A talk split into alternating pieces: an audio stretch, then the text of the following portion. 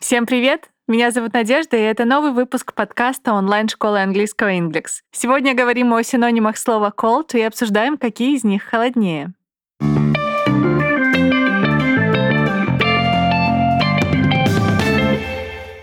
Представьте, что вы оказались на вершине горы и двигаетесь вниз по склону. Ледяной пик и земля, покрытая хрустящей коркой, сменяются морозным, затем просто холодным, а еще ниже у подножья — бодрящим воздухом. Вот в таком температурном порядке предлагаю разобрать синонимы cold. Сегодня вы узнаете их значение и нюансы употребления, услышите примеры использования в речи, а самое главное поймете, чем они отличаются друг от друга.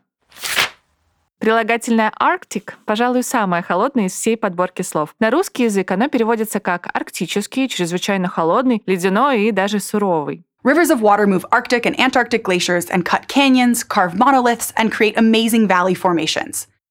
Словом «арктик» описывают местность с суровым климатом. Например, Якутию с ее минус 40 или Заполярье, где не только холодно, но и темно, когда наступает полярная ночь. Также «арктик» подойдет для описания погоды на Аляске или в Гренландии. Alte's idea was to rebuild the city with affordable houses specifically designed for the Arctic climate.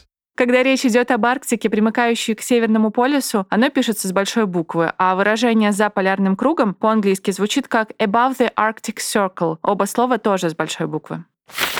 Прилагательное frozen означает ледяной, замерзший и очень холодный. Если сравнивать frozen с Arctic по степени холода, то frozen будет стоять ступенькой ниже. Jeff Seidel, Josh Davis, and Ed Schmalzel has been scouring the frosty landscape when they noticed an eight-point buck which was stranded out on a frozen lake unable to get up.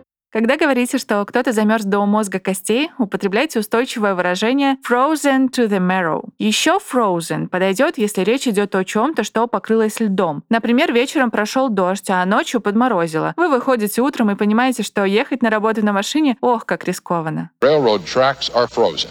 Frozen также используют в переносном значении, когда говорят о человеке, который не может двигаться или говорить из-за того, что просто остолбенел от страха или ужаса. I was frozen in fear. I was so terrified.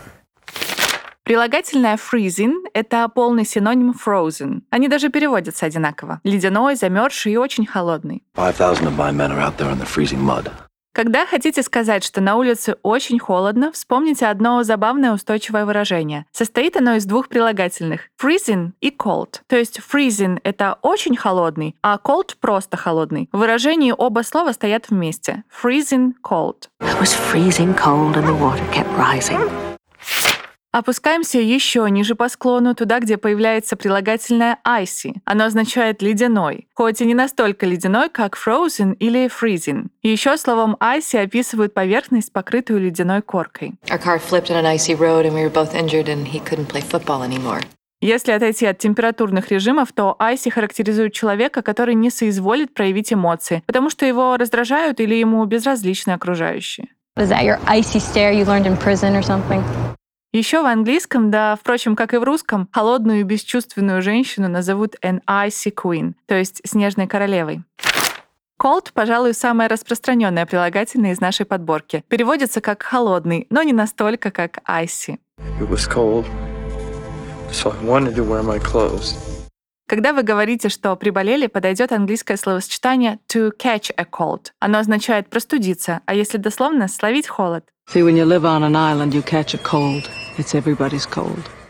Еще cold употребляется, когда речь идет о недружелюбном, безэмоциональном или бесчувственном человеке. В таком значении слово означает неприветливый, холодный. I came prepared for a cold reception. Cold также уместно, если вы говорите о холодном синем свете.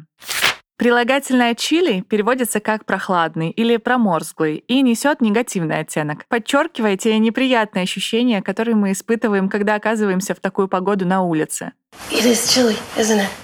Еще проморзглую и сырую погоду в английском описывают устойчивым выражением chilly and damp. Chilly также характеризует недружелюбного или неэмоционального человека, неприятную ситуацию или отчужденный взгляд. Также есть несколько английских выражений, которые описывают холодную встречу или прием. Это to get a chilly reception или to give a chilly welcome.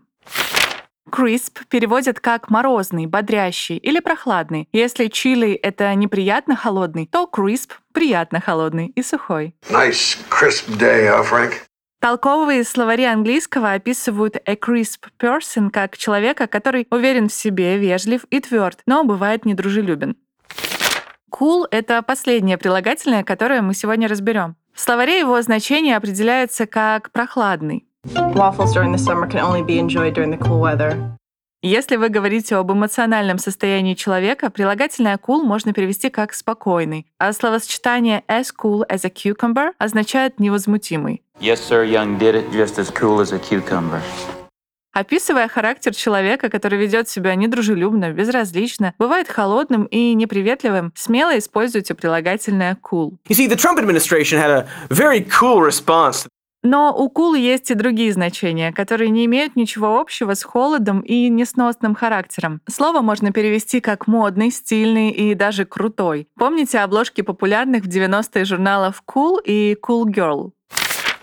Итак, давайте повторим. Прилагательное Arctic самое холодное. Frozen чуть поприятней, но все так же переводится как ледяной и очень холодный. Freezing — это полный синоним frozen. За ним следует icy. Оно означает ледяной, хоть и не настолько, как frozen или freezing. Распространенное cold переводится как холодный, но не такой, как icy. Прилагательное chili передает негативный оттенок и означает проморзглый. Crisp переводится как морозный, бодрящий. Но если chili — это про неприятную погоду, то crisp скорее про приятную. И завершаем подборку словом cool. В словаре его значение определяется как прохладный. И если за время выпуска вы не успели запомнить значение каждого из восьми прилагательных, переходите по ссылке и читайте статью в блоге Inglix. Там вы найдете множество устойчивых выражений и тест на закрепление новой лексики.